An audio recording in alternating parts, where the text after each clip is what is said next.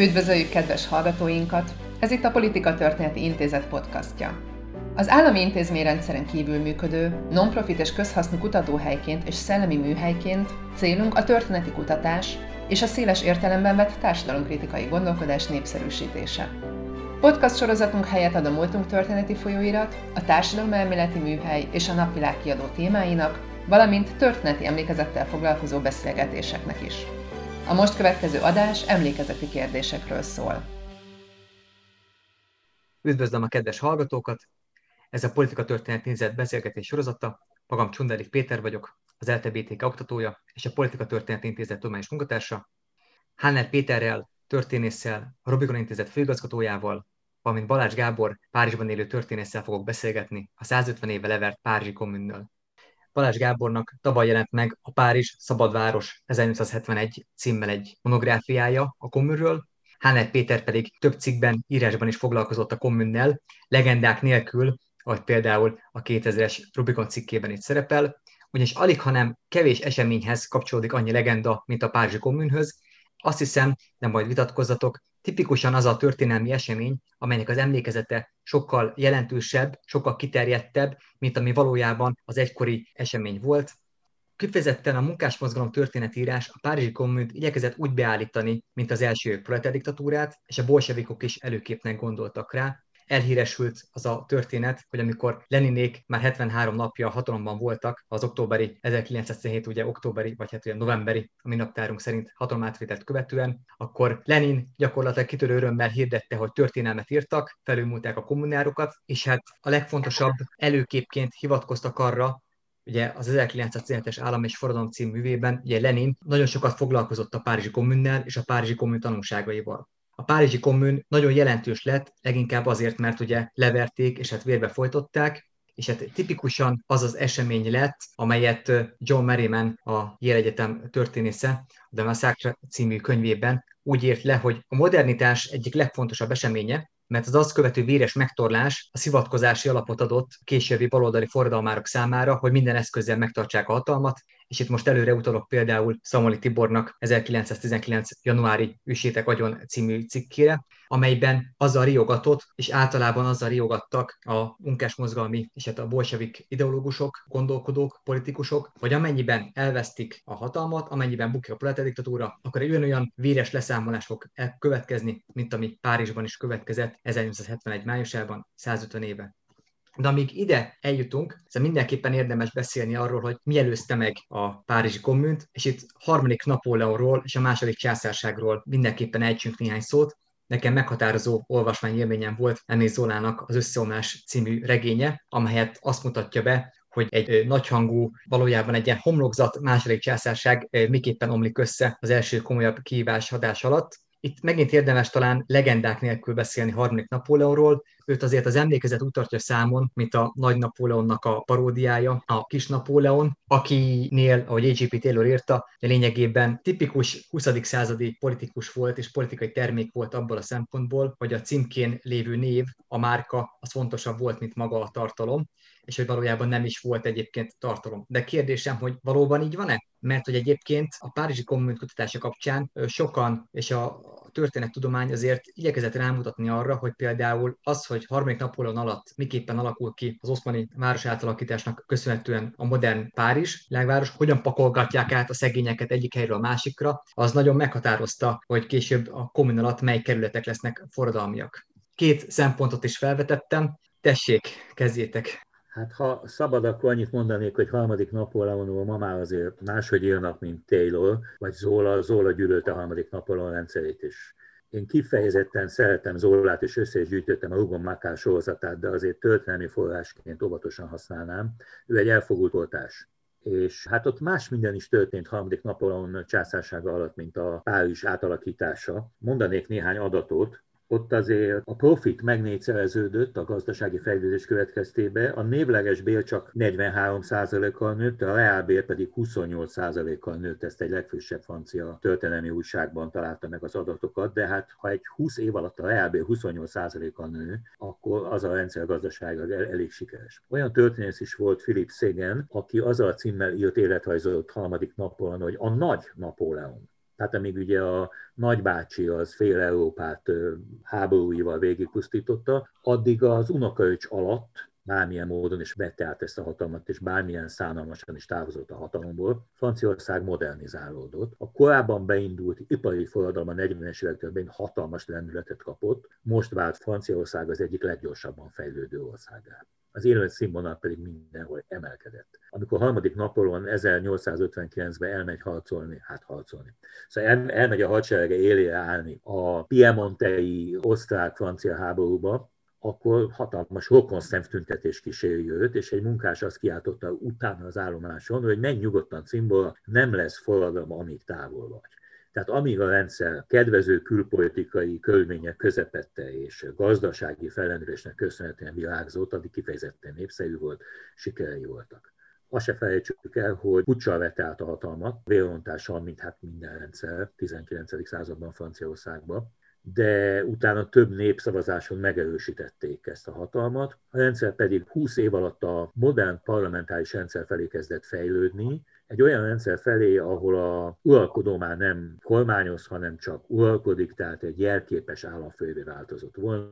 Könnyen lehetséges, hogy a porosz-francia háború nélkül egy olyan parlamentáris rendszer jött volna létre, mint Angliában. Hát voltak sikerei is, én azért ezt hangsúlyoznám. Tehát akkor egy nagyon egyoldalú eh, leírásnak gondolod azt, amit Taylor megállít, hogy ha bár oroszlánnak mutatta magát, de leginkább csak egy megbízhatatlan házi macska volt. Nagyon, nagyon, nagyon egy egyoldalúnak tartom. Harmadik napon volt jobb történelmi összefoglaló, miben olvastam, hogy a második császárság volt a egyetlen, az első rendszer, amely a gazdasági fejlődést tűzte ki célul maga elé. Az, hogy a gazdasági fejlődés gyümölcseiből a szegények, a munkások is részesüljenek, harmadik Napóleon hatalmas segélyeket adott a munkásegyesületeknek, nem ellenezte az internacionális létrehozását, visszaadta a sztrájkjogot, amit még a nagy francia forradalom alatt vettek 1791-ben, úgyhogy nagyon sok mindent a javára is lehet írni. Gábor, te a könyvedben nagyon sokat foglalkozol, és részletesen az oszmani város átalakítással, hogy miképpen koncentrálják a, a szegényeket egyik helyről a másikra, miképp jön létre például egy Belville, mint egy ilyen munkás, vagy egy ilyen forradalmi, de egy ilyen potenciális lázongó kerület.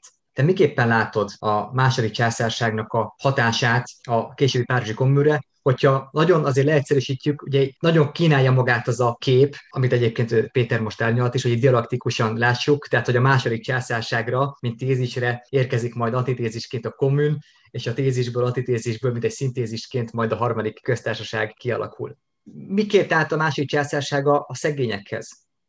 Hát azért elhangzott egy-két dolog, ami, ami vitára ingerli az embert a harmadik Napóleonnak az alakját ugye a, egyrészt Victor Hugo híres szatírája, másrészt ugye Marxnak a francia trilógiája határozta meg az utókornak, innen a kis Napóleon és így tovább, azonban Marx nem csak ilyesmit állít a bonapartizmusról, és nem véletlen, hogy a bonapartizmus az nem végül is egy ilyen politikatörténeti fogalommá vált, ami rendszereket írt le azóta, tehát mégiscsak egy általános fogalommá vált, ami nem első Napóleon korszakát jelenti, hanem harmadik Napóleonit. Úgyhogy úgy, csak kis Napóleon Napóleonnak hívni mindenféleképpen leegyszerűsítő és elég téves is. Másrészt pedig az, hogy a rendszeréből fogalom lett a bonapartizmus, az azt is jelenti, hogy maga a harmadik Napóleon rendszere is létrehozott valamit, ami eddig nem volt.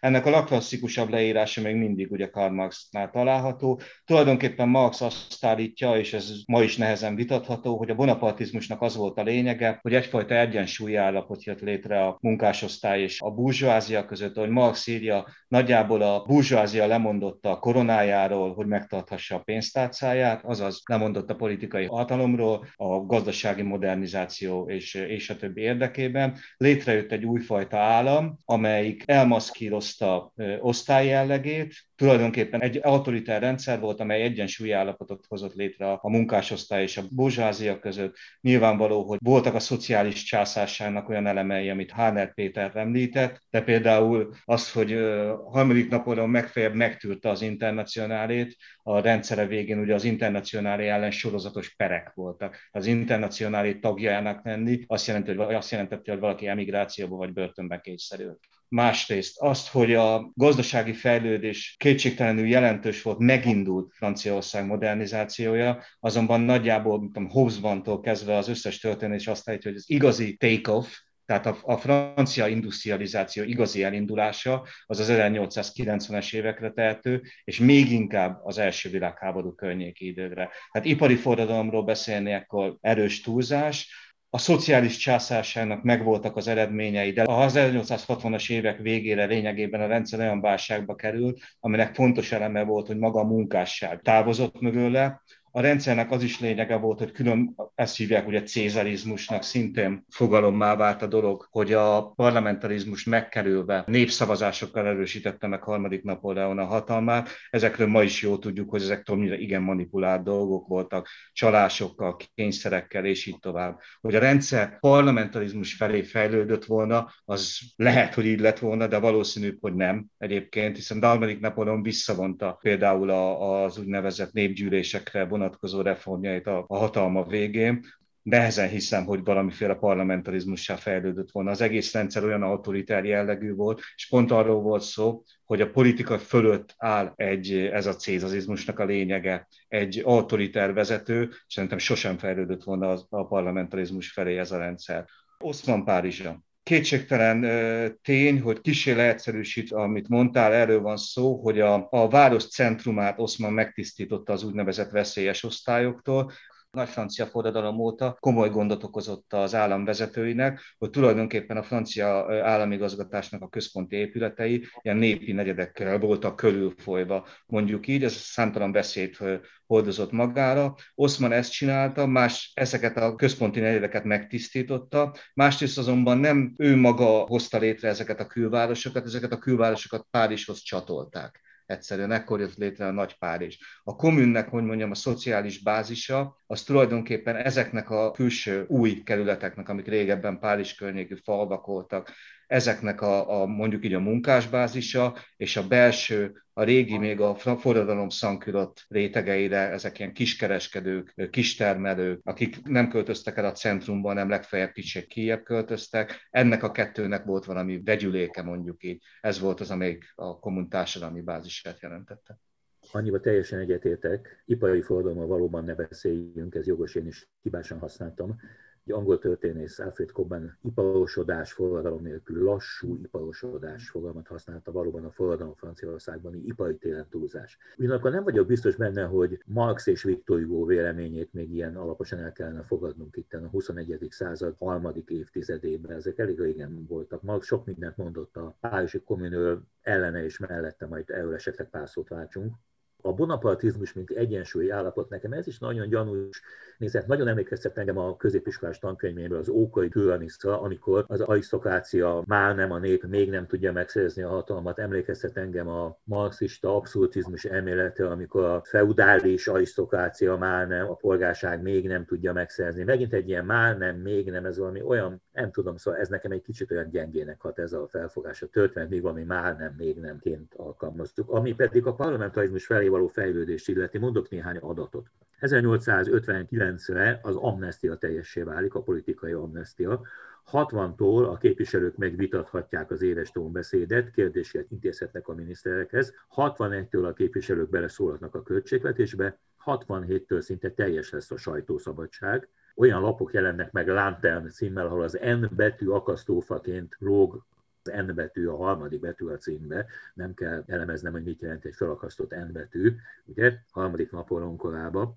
1867-től a küldöttek vitát kezdeményezhettek a miniszterekkel, 1870-re a kormányt a képviselők is felelősséggel vonhatták. Mind a képviselőház, mind a szenátus megkapta a törvénykezdeményezés jogát tekintve, hogy harmadik napon egye betegebb volt, a fia pedig még nagyon fiatal volt, nagyon úgy tűnik, hogy tényleg egy parlamentárs monarchia irányába fejlődött a rendszer. Természetesen nem tudjuk, mi lett volna, ha Hát ennyit szerettem volna ezt hozzátenni. Én nem hiszem, hogy olyan nagy jelentősége lett volna az Ószmanni átalakításnak. Azt hiszem, a Párizsi kommun nem hosszú távú társadalmi politikai következmények miatt, nagyon is rövid távú a háború miatt került rá Beszéljünk is a kikiáltásának az okairól, és akkor a közvetlen előzményekről. A történelemben és a történelemtudományban többször előfordult már, hogy internacionalista vagy pacifista lázadásként kereteztek valójában egyébként nacionalista vagy háborúpárti felkeléseket, amikor a nép nem azért lázadt fel, mert háborúba vezették, hanem mert éppenséggel rosszul vezették a harcban. Tehát mondjuk klasszikusan ilyenek a nyugati fronton az első világháborúban az 1917-es franciaországi frontlázadások, ahol a katonák nem feltétlenül haza akartak menni, hanem azt akarták, hogy egy értelmes parancsokat kapjanak, amelyekkel esélyük van legyőzni az ellenséget. Az 1917-es februári fordalom kapcsán is azért árnyalható a korábban meglévő értelmezés. Na most például itt a, a Párizsi kommun kikiáltása az mivel magyarázható? és akkor itt majd légy szíves ismertessétek, hogy mondjuk az 1870. szeptemberi szedáni vereségtől, amelyel összeomlik maga a rendszer, és harmadik Napóleon is fogjul esik, hogy aztán Arthur Rimbaud is megverselje a hullaszerű császárnak az alakját. Mondjuk szeptembertől márciusig mi történik, és amikor kikiáltják a Párizsi kommunt, az egy háborúpárti ellenállás, miszerint, hogy Spártaként akar viselkedni az a város, amit korábban egy, egy új Babilonként emlegettek, vagy éppenséggel arról van szó, hogy itt a társadalmi átalakulás az fontosabb lenne, mint a, a poroszoknak a megverése, a megnemadás. Gábor?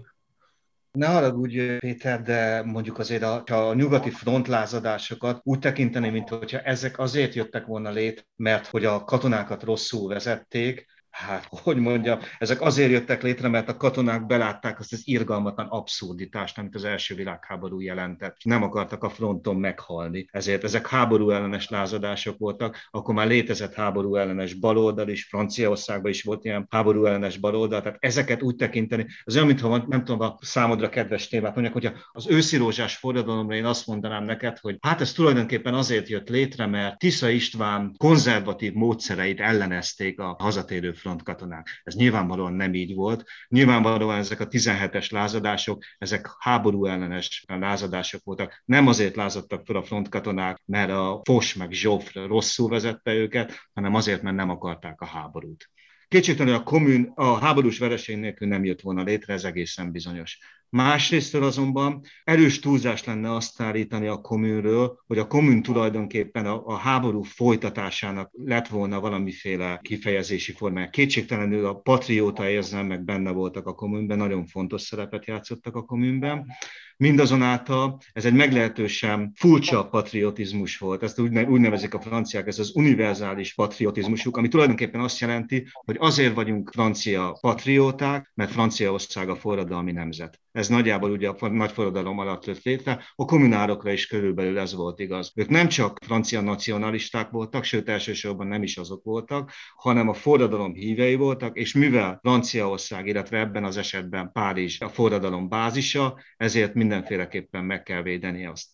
Tehát a kommun egyértelműen internacionalista volt. A szociális világköztársaságról beszéltek, a külföldiek benne játszott szerepe, és így tovább ilyenekről lehet szólni. Tehát minden a kommunt azért valamiféle francia nacionalista lázadásnak tekinteni, főleg háborúpárti francia nacionalista lázadásnak tekinteni, az elég durva leegyszerűsítés lenne. És át is adom Hárnál Péternek a szót. Köszönöm szépen. Hát azt hiszem térjünk vissza a kommunra, az első világháború az egy másik téma, mm. abban abba nem vagyok otthon. Ha kommun forradalomnak tekintjük, bár én szívesebben használom Marx kifejezését, ettől mégiscsak marxista vagyok, hogy polgárháború Franciaországban. De a forradalomnak tekintjük, akkor azért robbant ki 1871. március 18-án, mert hatalmi vákum jött létre azért, amiért a legtöbb forradalomnak nevezett esemény akkor tör és akkor győzelem eseményben valamilyen oknál fogva hatalmi vákum jön létre, a császárság bukása, a hosszú ostrom, ne feledjük, hogy itt a porosz-francia háborúban vagyunk. Politikai agitáció, a nélkülözések által mozgósított lakosság, megakadályozza azt, hogy a kormány elszállítsa azokat az ágyúkat, amelyeket részint a nép pénzéből vásároltak és öntettek ki, amikor a párizsi asszonyok, főleg párizsi nép ténylegesen megakadályozza az ágyuk elszállítását, és a hadsereg átáll. Ez a döntő pillanat minden forradalom. Amikor a hadsereg nem lő a nép közé. A hadsereg a nép közé lő, akkor nincsen forradalom hadsereg átáll, és akkor a kormány vezetője azt a furcsa döntést hozza, hogy ki Párizsból, hagyjuk itt Párizst. Ezzel jön létre egy hatalmi vákum, senki nem akart új kormányt, hát az, hogy ha akart is, de nem tervezték el, hogy most március 18-án döntik meg a kormányt, hirtelen a kormány elmenekült, és a nemzetőrök hirtelen Párizs uraként találták magukat, Őlükbe hullott a hatalom, ezért megválasztották a város közigazgatását, a kommunt, de semmiféle előzetes társadalom átalakító szándék nem játszott szerepet ebben az eseményben. ez a vélemény ez tökéletesen negligálja az 1868-tól kezdődő hihetetlen politikai agitációt, ami Párizsban zajlott, a népi gyűléseken, tulajdonképpen egy szélső baloldali párt létrejöttét a úgynevezett vörös republikánusok és a ilyen-olyan szocialista kollektivisták, blankisták és így többi között, hogyha valaki azt állítja, hogy a kommun semmiféle ideológia nem előzte meg, ne, ne haragudjon, de az, hogy mondjam, nem sokat ért a kommun történetében. Nem azt mondtam, hogy nem előlegezte meg semmiféle ideológia. Franciaországban a nagy forradalom óta és még korábban is a legradikálisabb nézetek terjedtek el. Ezek Igen. azonban mindig kis csoportok nézetei maradtak. Jól hangzik, hogy Párizs a forradalom városa, de miért nem mondjuk, hogy az ellenforradalom városa?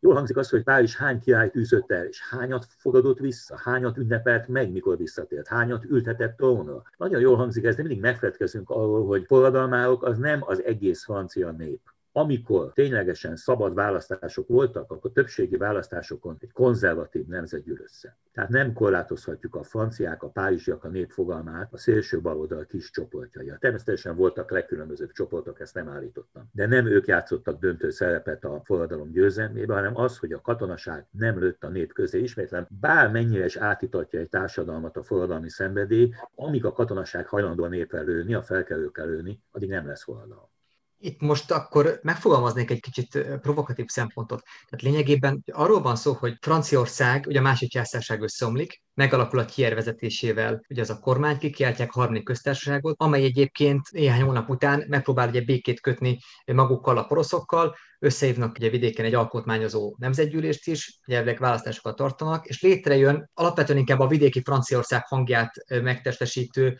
mondjuk úgy egyszerűsítve, hogy egy ilyen jobboldali békepárti kormányzat, amely egy olyan fegyverszünetet kötne a poroszokkal, mely egy olyan békét vetít előre, mint amely később be is következett egy megalázó békét, ez az, hogy 1971-es május 10-i frankfurti béke lesz, ugye Elzász és Lotharingia elcsatolásával, azaz azzal az óriási mennyiségű hadisarccal, amelyel egyébként a kettős ostrom gyűrűvel zárt Párizs, majd ugye nem ért egyet. És ebből a szempontból nem jogos-e pucsról beszélni? mennyire volt törvényes maga a kormány, amely egyébként megkötötte volna a békét, és Párizs nem akarta elfogadni ezt a fegyverszünetet és a leendő békét, amelyel mondjuk így szembe ment azzal a Persze nagyon problémás mindig közvéleményről beszélni a 19. században, hiszen leginkább csak szószólók vannak, akik beszélnek a nép nevében, de mégis felvetetője, hogy ez egy pucs volt egy békepárti hát, ö, országos közvéleménye szemben. részéről, vagy a kormány részéről egy provokáció, többen ezt hangoztatták, de ez végül is nem sikerült igazolni, ez, ez nem valószínű.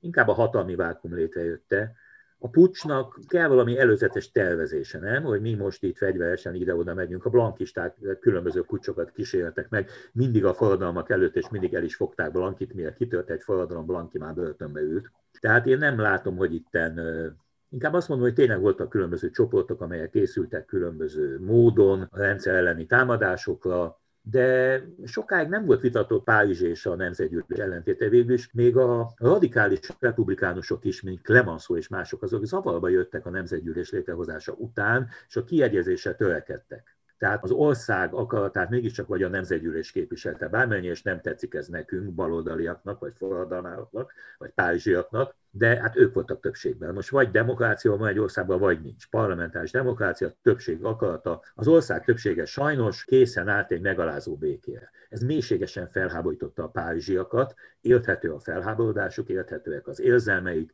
még rokon szembeszéltünk is velük, de hogy szembeszállni azzal a kormányzattal, ami végül is egy általános választás útján jött létre, majd olyan döntéseket hozni, amelyeket csak egy országos képviselőtestület hozhat, állam és egyház szétválasztása, ingyenes közoktatás, horribile dictu a hivatásos hadsereg felszámolása. Egy ilyen helyzetben, amikor Párizs közelveszik a poroszok. Szóval ilyen döntések joggal fölháborították azokat a képviselőket, akik a nemzet képviselőinek tartották magukat. Több Bordóban, aztán pedig Versailles-ban. Természetesen a hivatásos hadsereget akkor számolták fel, amikor már megkötötték a békét, tehát ez ebből a szempontból nem, nem sokat jelent. Volt a Párizs határában. Hát de ugye megkötötték a békét, tehát ilyen szempontból nem osztott, nem szózott. Kétségtelen, hogyha, hogyha, hogyha vala, valaki pucsot követett el, az nem, nem a nemzetgyűlés volt, hanem a kommun egyébként, tehát a kommun felkerése igazából hogyha bár minden forradalom nyilván mivel törvénytelen, mivel a fennálló törvények ellen jön létre, ezért akár pucsnak is leírható. Igazából arra érdemes fölhívni a figyelmet, ami egy újabb érv amellett, hogy természetesen a kommun nem csak egy ilyen hatalmi vákumból kialakult véletlenszerű valami volt, hanem nagyon is történelmi gyökerei voltak, hogy például fölmerülhet bennünk a kérdés, hogy ezek a párizsi forradalmárok miért a kommun nevét adták a kialakult rendszerüknek. És tulajdonképpen természetesen a hagyományok a francia forradalomhoz vezetnek vissza minket, és ugye a forradalmi kommunhöz, ami az 1792-es, vagy felkelő kommun, ahogy hívták, az 1792. augusztus 10-i mozgalom után jön létre, ami tulajdonképpen nagyjából azt a képletet jelentette, kicsit leegyszerűsítem most a dolgokat, hogy a párizsi nép politikai aktív része ennek a közvetlen demokráciája lényegében olyan nyomás alatt tartja a törvényes törvényhozást, tehát a, akkoriban a konventet, amelyik ki tud kényszeríteni a törvényhozásból különböző rendeleteket, törvényeket és így tovább. Tehát ez volt az egyik minta, amit a Párizsi Kommun hagyománya képviselt, tehát, hogy a francia, a párizsi nép közvetlen demokráciája tulajdonképpen egyfajta kvázi kormányként viselkedik az ország egész tekintetében, a másik ideológiai hagyomány, az pedig a Prudoni Bakunini kommun volt, ami tulajdonképpen azt jelentette volna, hogy egy új társadalmi modellt, ahol az autonóm kommunök váltják fel az állami igazgatás rendszerét. Ennek a kettőnek volt egy igen érdekes vegyüléke a kommun, ami létrejött 1871-ben, Egyébként ráadásul demokratikus választásokkal jött létre, tehát szó sem volt arról, hogy valamiféle párforró fejű szélső baloldali csinálta volna a kommunt. Másrészt még egyszer nagyon komoly ideológiai előzmények voltak, leginkább kettő a francia forradalomból származó felkelő kommun, a párizsi nép közvetlen demokráciája, másik oldalról pedig a bakunyini prudoni libertárius kollektivizmusnak az alapegysége a kommun. Ez árnyalja azt a képet, hogy kinek volt igazából legitim hatalma a korban, de minden esetre kétségtelen, hogy két dologban egyetértünk. Az egyikben, egyik az, hogy háborús vereség nélkül nem lett volna kommun, a másik pedig az, hogy bizonyos hatalmi vákum jött létre. Amúgy ezt a hatalmi vákum, ez nem egyszerűen úgy jött létre, hogy, hogy egyszerűen elpárolgott az állam, ahogy Hámer Péter szeretném mondani, vagy, vagy hogy mondjam, a kormány elhagyta Párizst, a kormány nem elhagyta Párizst, a kormányt a párizsi nép elűzte, úgyhogy a hatalom az nem egyszerűen elpárolgott, hanem a párizsi nép nyomására egyszerűen dezorganizálódott, tulajdonképpen a helyi, elsősorban a nemzetgyűlésnek a helyi egységei, az úgynevezett éberségi bizottságok, majd később a kommun helyi szervei egyszerűen fölváltották a törvényes kormány hatalmát Párizsban.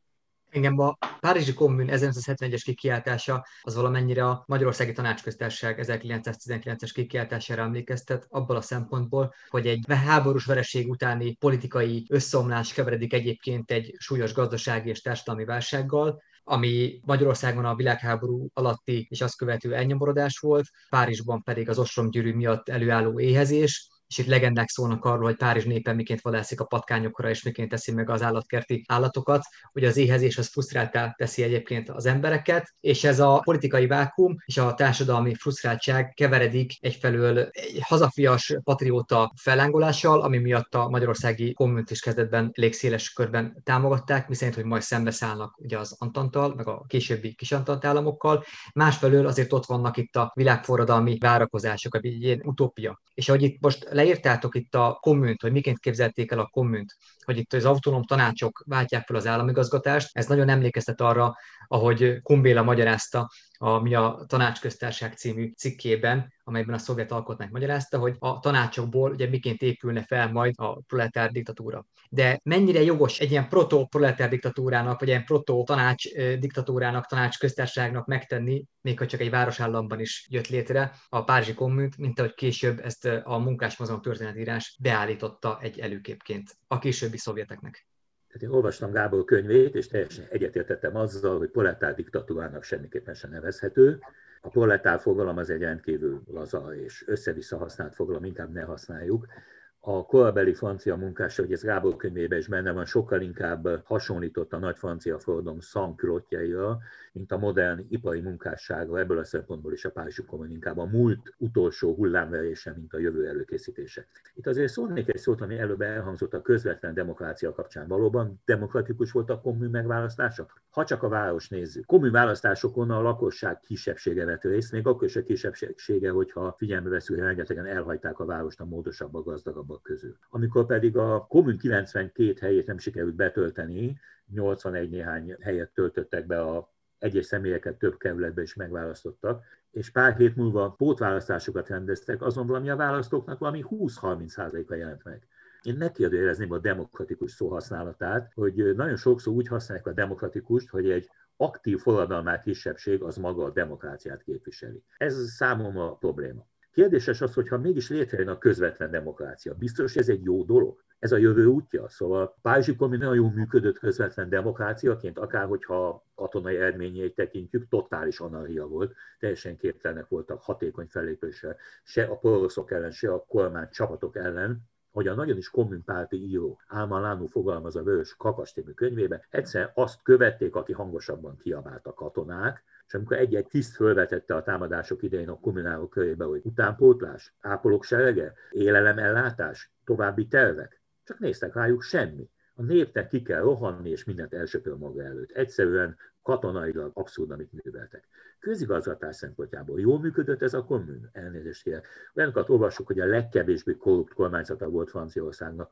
Zsuld, a kommun pénzügyi biztosan miért adta vissza megbizatását? Azért adta vissza, mert olyan visszaélések voltak a nemzetőség körébe. A Zsoldal, ugye ez a nagyon becsületes forradalmár, kommun tagja, nem volt hajlandó ezt tovább tűrni. Tehát egyrészt a közvetlen demokrácia úgy tűnik, hogy nem működött jól Franciaországban, másrészt hadd kérdezzem meg, ez a kívánatos? Nem mond ellent a történelmi fejlődésnek az a felfogás, hogy a nép kormányozza önmagát? Lehetséges ez? Én azt hiszem, hogy ez a legveszélyesebb nézet. Ha kimondjuk, hogy egy kormány a népet képviseli, és a kormányal a nép kormányozza önmagát, ezen mindenfajta kormánybírálat alól kihúztuk a szőnyeget. Aki ezt a kormány bírálja, az a nép ellensége. Ez történt a legkülönbözőbb diktatórikus korszakokban. Soha nem tudja a nép önmagát kormányozni. Mindig vannak, akik kormányoznak, és akiket kormányoznak. És az a normális kormányzat, az utóbbi csoport, akiket kormányoznak, ellenőrizheti, leválthatja, megbuktathatja azokat, akik kormányoznak. De ha kimondjuk azt, hogy aki kormányon van, az maga a nép, innentől kezdve ezt a kormányt meg se lehet dönteni, hiszen akkor az egy népellenes törekvés, ami ellen minden jogos. Tehát nekem nagyon sok problémám van, egyrészt azzal, hogy lehetett demokráciának nevezni a Párizsi Kommun rendszerét, másrészt azzal, hogy kívánatos-e egy olyan rendszer, amelyben a nép önmagát kormányozza, pontosabban lehetséges-e, és nem csak a diktatúráknak ez a fedő neve. Köszi, ennyit akartam mondani hirtelen. Hát örülök, hogy a néphatalom az egyenlő diktatúrával ezek szerint. Nem egyenlő, azt mondom, hogy ez a fajta értelmezése nem veszélyes, nem hordoz-e magába veszélyeket. Jó, hát először is. Kétségtelenül, hogy a, a kommun választásai nem a párizsi többség vetét. Hány olyan választásról tudunk, kedves Hánel Péter, a parlamentális demokráciákban, ahol nem megy el a nép többsége választani? Hány olyan időközi választásokról tudunk a parlamentális demokráciában, hogy 20-30 százalék, már akár Magyarországon? Akkor ezek az országok nem demokráciák ön szerint? Másrészt a néphatalom. Hát ha ön nem kedveli a néphatalmat, mások kedvelik a néphatalmat. Nem ellenem már, bocsánat, Gábor. Ön tulajdonképpen a néphatalmat tulajdonképpen a, a diktatúráknak a melegágyáknak tekinti. Ön szerint vagy lehetetlen a néphatalom, vagy a diktatúrához vezet. Ne arra, előbb ezt mondta. Nagyjából. Másrészt a, a kommun nagyon kevés forradalmok egyike volt, amelyik demokratikus legitimációra törekedett azonnal, amint a Nemzetőrség Központi Bizottsága átvette a hatalmat azonnal választásokat írt ki, ilyen se sok volt, még olyan országokban sem volt, ahol parlamentáris demokráciák jöttek létre, de forradalom után azonnal választásokat írtak ki. A nemzetőrségről, a nemzetőrség kétségtelen nem volt egy hadsereg, polgárkatonák voltak, ha tetszik, milicisták, azonban nagyon kevés olyan esetről tudunk, ahol valamiféle visszaélés történt volna a zsolddal vagy bármivel. Kissé rágalomszerű egy ekkora milíciát, amelyik mégiscsak azért majd három hónapon keresztül egy kétmilliós várost irányított, ellenállt az ostromnak, egyszerűen valamiféle korrupt társaságnak beállítani. Ez egy milícia volt, sok tekintetben szabálytalanul működött, sok tekintetben a fegyelmi gondok voltak benne, de minden esetre igen bátor emberekből állt sokan mondjuk egy olyan pár tízezren ezek közül éppen az életüket adták a kommunért, úgyhogy nem hiszem, hogy Zsolt kérdésekről kéne itt nemzetősséggel kapcsolatban beszélni, ez nem túl elegáns dolog őszintén szóval olyan emberekkel kapcsolatban, akik vagy deportációt, vagy börtönt vállaltak a kommun érdekében, vagy egyszerűen meghaltak az ügyért. A nemzetőség nem volt sem rosszabb, mint általában az ilyen polgárkatonák, milicisták a, a történelemben. Beszéljünk akkor a kommunnek a különböző intézkedéseiről. Mennyire rajzolódik ki egy, ami a szocialista városállamnak az utópiája? Hogyha megnézzük a legfontosabb intézkedéseket, nagyon sok olyan intézkedés volt, mint az állam és egyház szétválasztására törekvés, a szekularizáció, vagy éppenséggel az oktatáspolitika, ami már előre mutatott a harmadik köztársaság felé. Aztán akadtak olyan intézkedések, amelyről tudom, hogy kifejezetten tévútnak bizonyultak, tehát a túlzott idealizmus találkozott a gyakorlat problémáival, mint például az éjjeli munka betiltása, tekintve nagyon sok olyan szakma van, amely éjjeli munkatevékenységet végez, mint például ugye a pékek. Ezért föl is voltak háborúban nagyon sokan, hogy a pékek éjszakai munkáját betiltották. Hát ez végül is még csak egy lépés volt valamilyen fajta munkásvédelem felé, én ezt nem támadnám. Könnyű felsorolni, ami megvalósult a kommun intézkedéseiből, például a vörös zászló váltotta fel a háromszínű zászlót, ez jelképes dolog, lakbérek elhalasztása, zálogházba tett értékek eladásának megtiltása, hivatalok halmozásának eltiltása, kommun vezetői saját járandóságai napi 15 fangba való meghatározása, tanári fizetések fölemelése, de itt olyan intézkedések is jöttek, amiket nem tudom, hogy jogos-e egy város önkormányzatának hozni. Például a sorozás felszámolása háborús helyzetben, nem mondja nekem azt, Gábor, hogy még békét kötöttek, poroszok ott voltak Párizs mellett, még Bismarck és egész porosz hadsereg, ingyenes, kötelező közoktatás mindkét nem számára. Ez valamely haladó lépés, de tehet ilyen intézkedést egy város kérdéses. Ez is a nemzetgyűlésnek kellett volna. Ami nagyon sokakat felháborított, hogy egyház és állam szétválasztása. Ilyet sem dönthet egy város maga. Nagyon szép döntés volt a házasságon kívül született gyermekek megkülönböztetésének a felszámolása, ami nem valósult meg, bár szintén komoly döntés volt az, hogy az elhagyott üzem átengedik munkásszövetségeknek. Ez nem szocialista intézkedés volt, hanem azért adták át az üzemet, mert a munkásoknak kell kormányozni. Ez egy politikai büntetés azoknak az üzem tulajdonosoknak, akik a Versailles kormány mellé álltak ami fölvetettek még a munkás hitel biztosítása, de ez nem valósult meg, nem volt rá idő. Tehát mindebből azt mondhatom, hogy a rögtönzött intézkedéseket inkább az antiklerikalizmus és a nagy francia forradalom emlékei határozták meg, és emellett volt egy törekvés a dolgozók jobb életkörülményének biztosítására. Mérsékelt reformista szindikalizmusnak nevezhető mindez, nem marxi szocializmusnak, azt hiszem, hogy marxista talán csak a magyar Frank Leo volt a kommun vezetői között, aztán talán Vállent nevezhetjük annak. Nagyon jellemző, hogy a templomokat elkobozták, a bankokat békén hagyták. Tehát itt ami az ő programjuk volt, az a szociális köztársaság, az 1848-as emlékeken alapuló szociális köztársaság, egy olyan republikánus rendszer, amely tekintettel van a munkások érdekeire is. Ennyi. Jövő, marxizmus, forradalom, új rendszer nem törekedtek a kapitalizmus felszámolására. Ennyit tudok mondani az, hogy a kommun hozott olyan intézkedéseket, ami normálisan egy nemzeti törvényhozás hatáskörébe tartozik, azt az előbb mondtam, hogy miért volt így, mert a kommun nem egyszerűen egy város önkormányzatának tartotta magát, hanem annál sokkal Világforradalom képviselőjének? Tessék? Minek tartotta magát? Világforradalom képviselőjének? Figyelmen hát kívül hagyhatja a nemzetgyűlés döntéseit? Igen, egy forradalmi kommunnek. A kommun tulajdonképpen ezt jelentette, amely akár a törvényhozásnak is előírhatja a közvetlen demokrácia révén az, hogy mindez csak valami szociális, munkásvédelmi dolog lett volna, hát ez jelentős leegyszerűsítése a dolognak. Először is a kommun mindenek előtt munkás kormány volt. Igen, Tehát a hány kom... százaléka volt munkás a kommun tanács tagjainak? Minden szakértő szerint maximum 30 százaléka. Ez munkás kormány? Nem inkább a hivatásos két, két, által vezetett? Nem, két, ez kétkezi emberek többségben voltak a kommun vezetésében. 30 százalék volt, nézzen meg bármilyen könyvet kedves kb. olyan 150 monográfiát olvastam el a kommunről, úgyhogy de nem is az a lényeg. Igazából az a lényeg, hogy a munkások érdekében kormányzott, a műhelyek kollektivizálása kétségtelenül volt benne egy ilyen politikai motívum, azonban azt nem lehet elvitatni a kommuntől, hogy a kommunnek az ideája az a munkások kollektív tulajdona volt az, hogy a munkások egyesülése lassan fölváltja a tőkés rendszer. Ez kétségtelenül erősen 19. századi volt, nem volt benne a marxizmusnak az az eleme, hogy a tőke az elsősorban egy társadalmi viszony,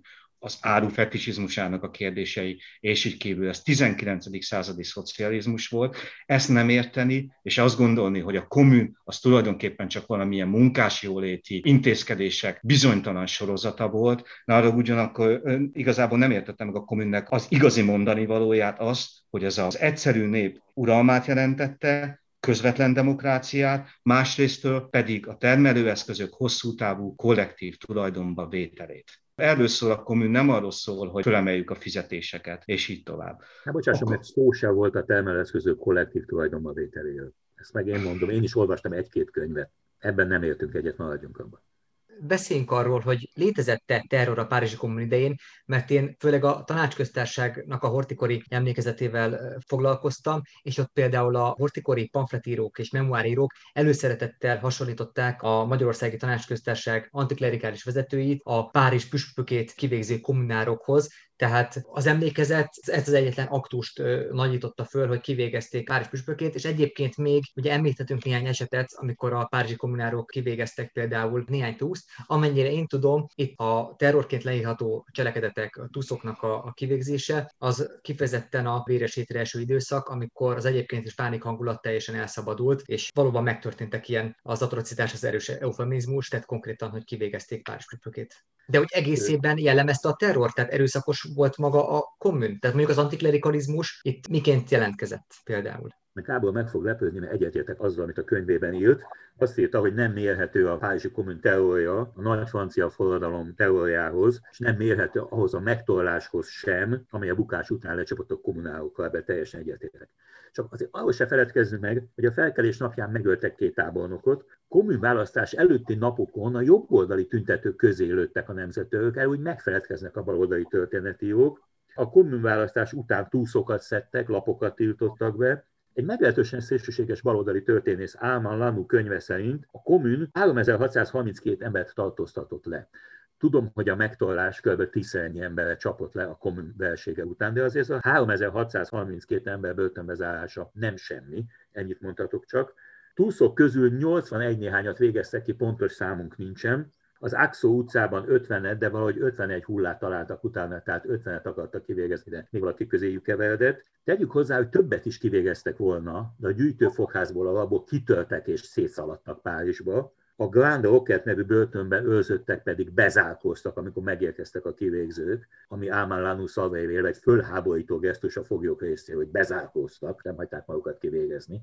Tehát azt mondom, hogy a terror valóban csekélyebb volt, mint a nagy francia forradalomban, szervezetlen volt, össze-vissza volt, bizonyos mértékben tényleg a véres hét alatt került rá sor kivégzésekre, de azért aki ott Párizsban élt és lakott, annak volt oka félni. Én ennyit mondanék erről. Tehát nem volt olyan mértékű terror, mint más történelmi fordulatok idején, de mintha az igény bizonyos vezetők részéről meg lett volna rá.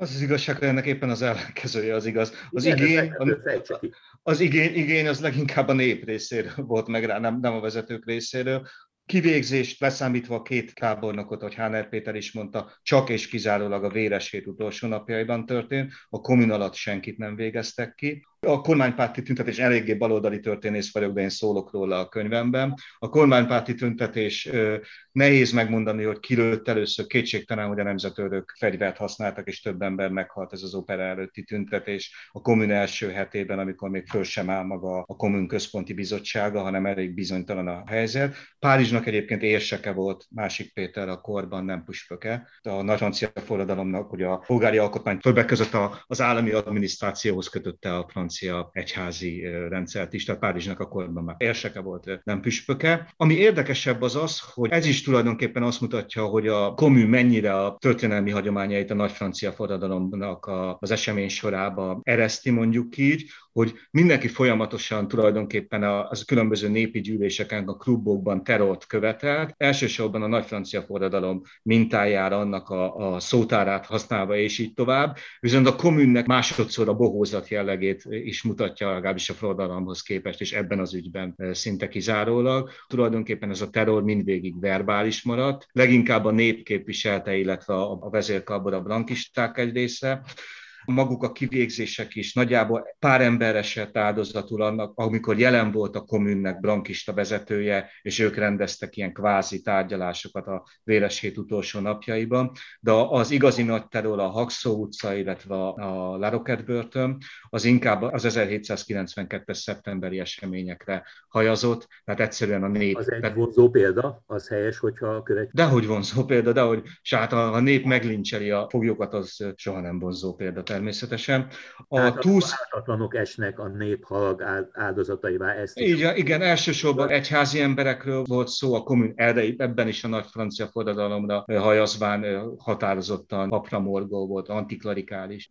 Kiernek, illetve a kormánynak a kémei, vagy legalábbis akiket annak tartottak, volt rendőrök, és így tovább. Ez igen, ez nagyjából olyan 90 embert jelentett. Nyilván ez a szám összehasonlíthatatlan a több tízezer áldozatával a kommunnek, de tényleg nem is elegáns halottakat számolni. A másik pedig az, hogy félelem uralkodott-e Párizsban a kommun alatt, én ennek pontosan az ellenkezőjét gondolom, mint Háner Péter. Nyilvánvalóan a kommunt, mint egyfajta ilyen félelmetes diktatúrát leírni, ahol a párizsiak féltek volna, teljes félreértése a kommun Párizsó valóságának. Hát azért több tízezer áldozatról annyit, hogy erről vitatkoztatunk, hogy mennyi volt az áldozat. Ezt a történészek máig nem tudták lezárni. Bocsánat, parancsolj. Mindjárt beszéljünk is majd ugye a megtorlás nagyságáról. Előtte még arra lennék kíváncsi, hogy volt-e valamilyen jövőkép, tényleg, ami a kommun történetében ámulatra készít engem, az, hogy itt 1871 tavaszán lényegében egy ilyen kettős ostromgyűrű van, tehát van egyfelől ugye mondjuk így a forradalmi kormányzatnak a, a megtorló, nevezük ellenforradalmi serege, egyébként pedig ott vannak a poroszok, és az egész porosz ostromgyűrű, ott van egy kiijesztetett és kivéreztett város, amely egy ilyen, nevezük egy szocialista városállamként kezd el viselkedni. Volt-e, lehetett-e jövőképük a kommun vezetőinek, vagy a kommunároknak? Ugye ezt Zola az összeomlásban kicsit egy ilyen haláltáncként írja le, ahol egy kiijesztett, kiviesztett város, ahol megisznak mindent, amit lehet, és ugye eh, mindenki részeg, tényleg egy ilyen boros és aztán véres karnevált le Zola az összeomlásban. Mit gondoltak kommunárok, mi lehet eh, ebből, mi lehet a túlélésnek az eredménye? Más francia nagyvárosokban is hasonló törekvések törnek ki? kommunt kiáltanak ki? Vagy itt tényleg elkövetkezhet egy forradalmi hullám, egy világforradalom? Viszont egy európai válság ugye nem létezett, de nem volt akkor egy európai válság hullám. Mit gondoltak, mi volt a jövőképük?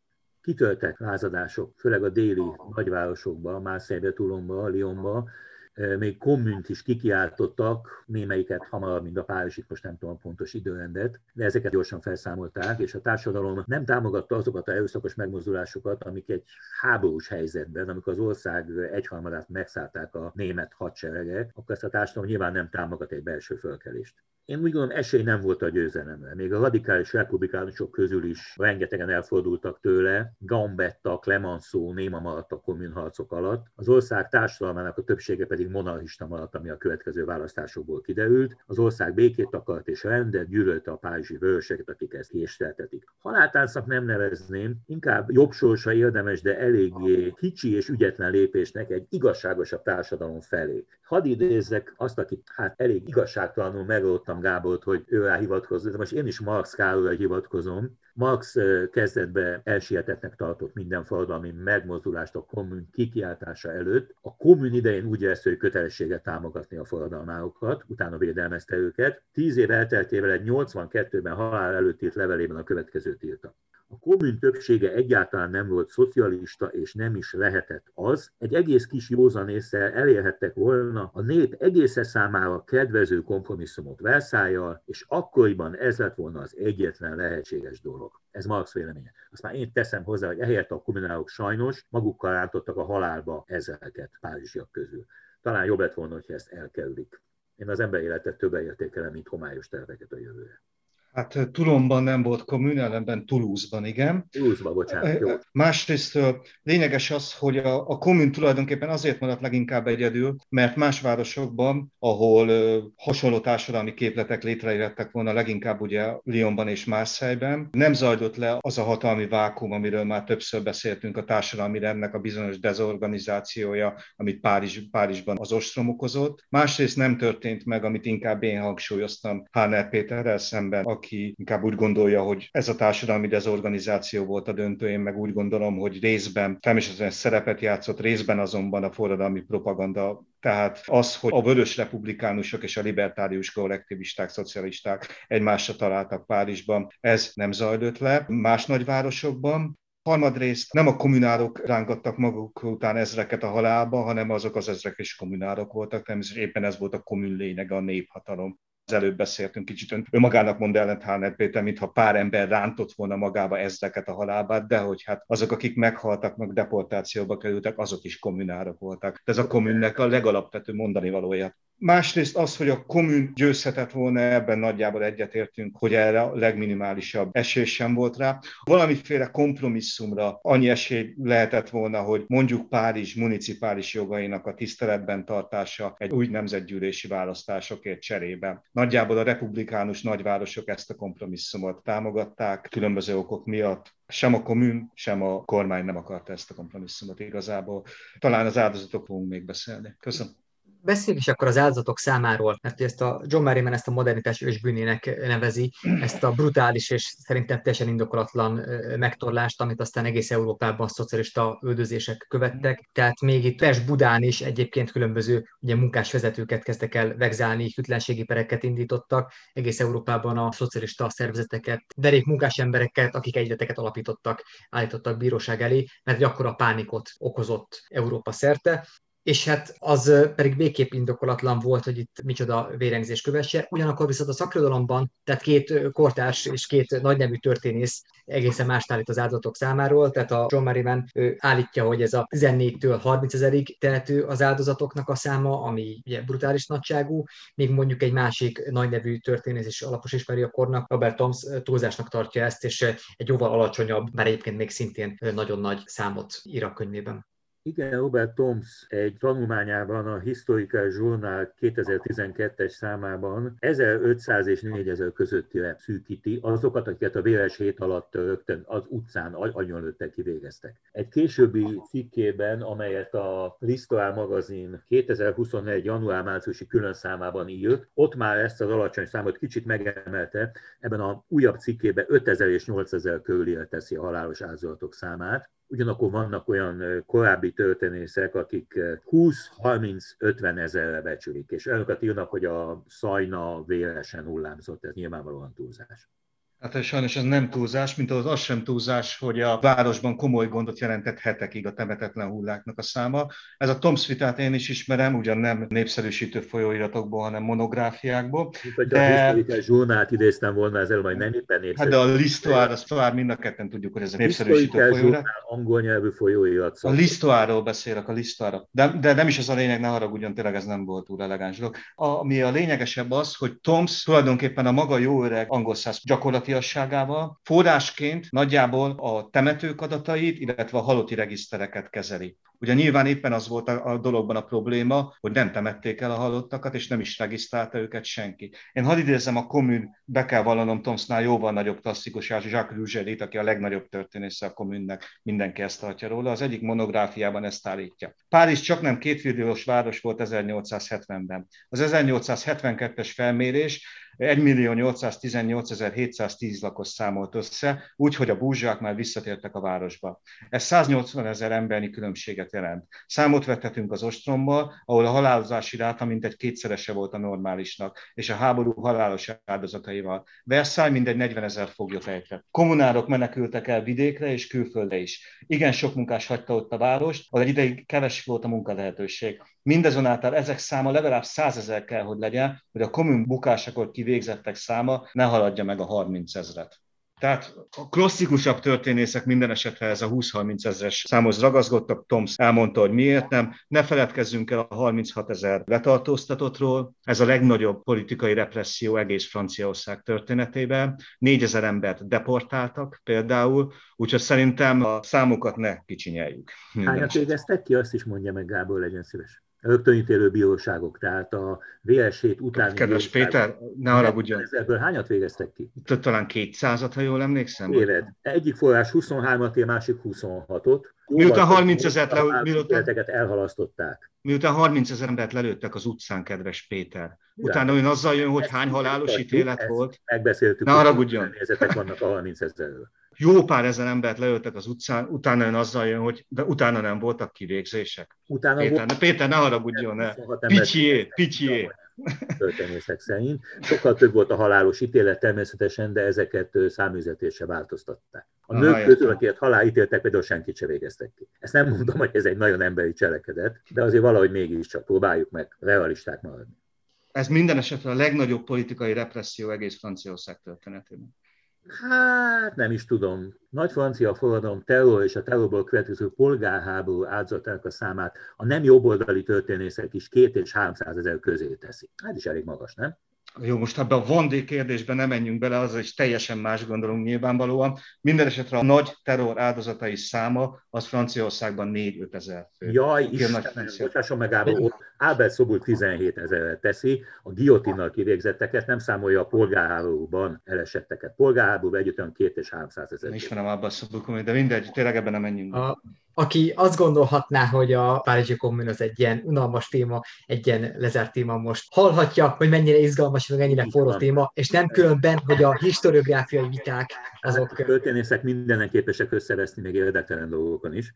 Azért annyit mondanék, François Fürétől szeretnék idézni valamit. Ő azt írja az 1988-ban megjelent La Révolution című Franciaország történetébe, hogy a Párizsi Kommun a francia történelem leginkább túlbecsült eseménye mintha beszélgetésünk elején ebben meg is egyeztünk volna, egy nagyon-nagyon rövid esemény, ami egy várossal korlátozódik, azóta két magyar történész is képes összeveszni rajta, ez eléggé fura. Én néha úgy érzem a forradalmakkal, hogy annak az amerikai történészek David Árnitásnak lehet igazolni a forradalmakat a polgárháború kategóriáiba sorolja, Ezekben a polgárháborúkban néha pusztán a aktuál politikai konfliktus miatt iszonyatos mennyiség embert meg tudnak ölni, el tudnak pusztítani, olyanja, hogy később mind a egyik, mind a másik oldalon, ami hatalmas nagy ügynek tulajdonítják ezt az ördöklést, olyan sok embert ölnek meg, hogy mindkét oldalon igazolni kell lesz valamivel, egyik oldalon az, hogy hatalmas veszélyt vertek le a társadalom felszámolására irányuló vörös összeesküvést, a másik oldalon, hogy ez a kizsákmányolásmentes társadalom alapjait próbálták lefektetni. Valahogy az a tévhit maradt fenn, hogy a Párizsi Kommuna jövőt képviselte. Én ebben nem vagyok biztos, én azokkal a francia történészekkel értek egyet, akik szerint inkább a múltnak volt az utolsó hullámverése. Gábor, mit gondolsz, van-e pozitív öröksége a Párizsi kommunnek? Ugye te Szabadváros címen írtad meg a saját monográfiádat. Természetesen, természetesen éppen ez, amit Háner Péter oly lelkesen ellenez, a néphatalom. Az a Párizsi kommun közvetlen öröksége. És éppen ezért, mert ez egy kis paradoxon, hogy a korban, a 19. század végén inkább a szankürott forradalmakra hajazott, mint a proletár forradalmakra, éppen mert vége a proletariátus évszázadának, nagyjából ugye a 68-as eseményekkel zálódott le talán a, ez a korszak, éppen ezért tért vissza a kommun aktualitása, és hát mindig megnyugtat, hogy a néphatalomtól félők, azok bizony még mindig rágalmakat szólnak a kommunre. Engem is ezek közé sorol, Gábor? Hát igen, megmondom őszintén ez nagyon kedves magától. Ismétlem, a néphatalom az egy mitosz. A nép nem önmagát kormány. Mindig vannak, akik kormányoznak, és akiket. Amikor ezt a kettőt összemossuk, akkor a diktátorok előtt nyitjuk meg a kaput. Én úgy látom. Tehát Igen, ön, lényeg, ön úgy látja, hogy a nép... Kormányoznak azokat, azokat Igen, ön úgy látja, hogy a néphatalom vagy lehetetlen, vagy diktatúra. A nép önmagát kormányoz, ez egy mitosz, bocsássa meg érni. Amit ön mond, az meg egy régi reakciós mitosz. Köszönöm szépen. Én tartózkodok mindenféle minősítéstől, remélem ezt az figyel. Hmm. Köszönöm szépen ezt a beszélgetést. Én fantasztikusan élveztem ezt a vitát, ezt az intellektuális összecsapást. Nagyon szépen köszönöm Háner Péternek és Balázs Gábornak, hogy beszélgettek velem a Párizsi Kommunről. Szerintem egymással vitatkozó érvek hatása azért mégiscsak valamiféle szintézis kikerekedhet a befogadóban. Én még egyszer nagyon szépen köszönöm, hogy a Párizsi Kommun 150. évfordulóján ilyen színvonalas és nívós beszélgetés részvevője lettem. Köszönöm még egyszer Háner Péternek és Balázs Gábornak. Magam Csundari Péter voltam, a Politika Történeti Intézet munkatársa, és ez a Politika Történeti Intézet beszélgetés sorozata volt.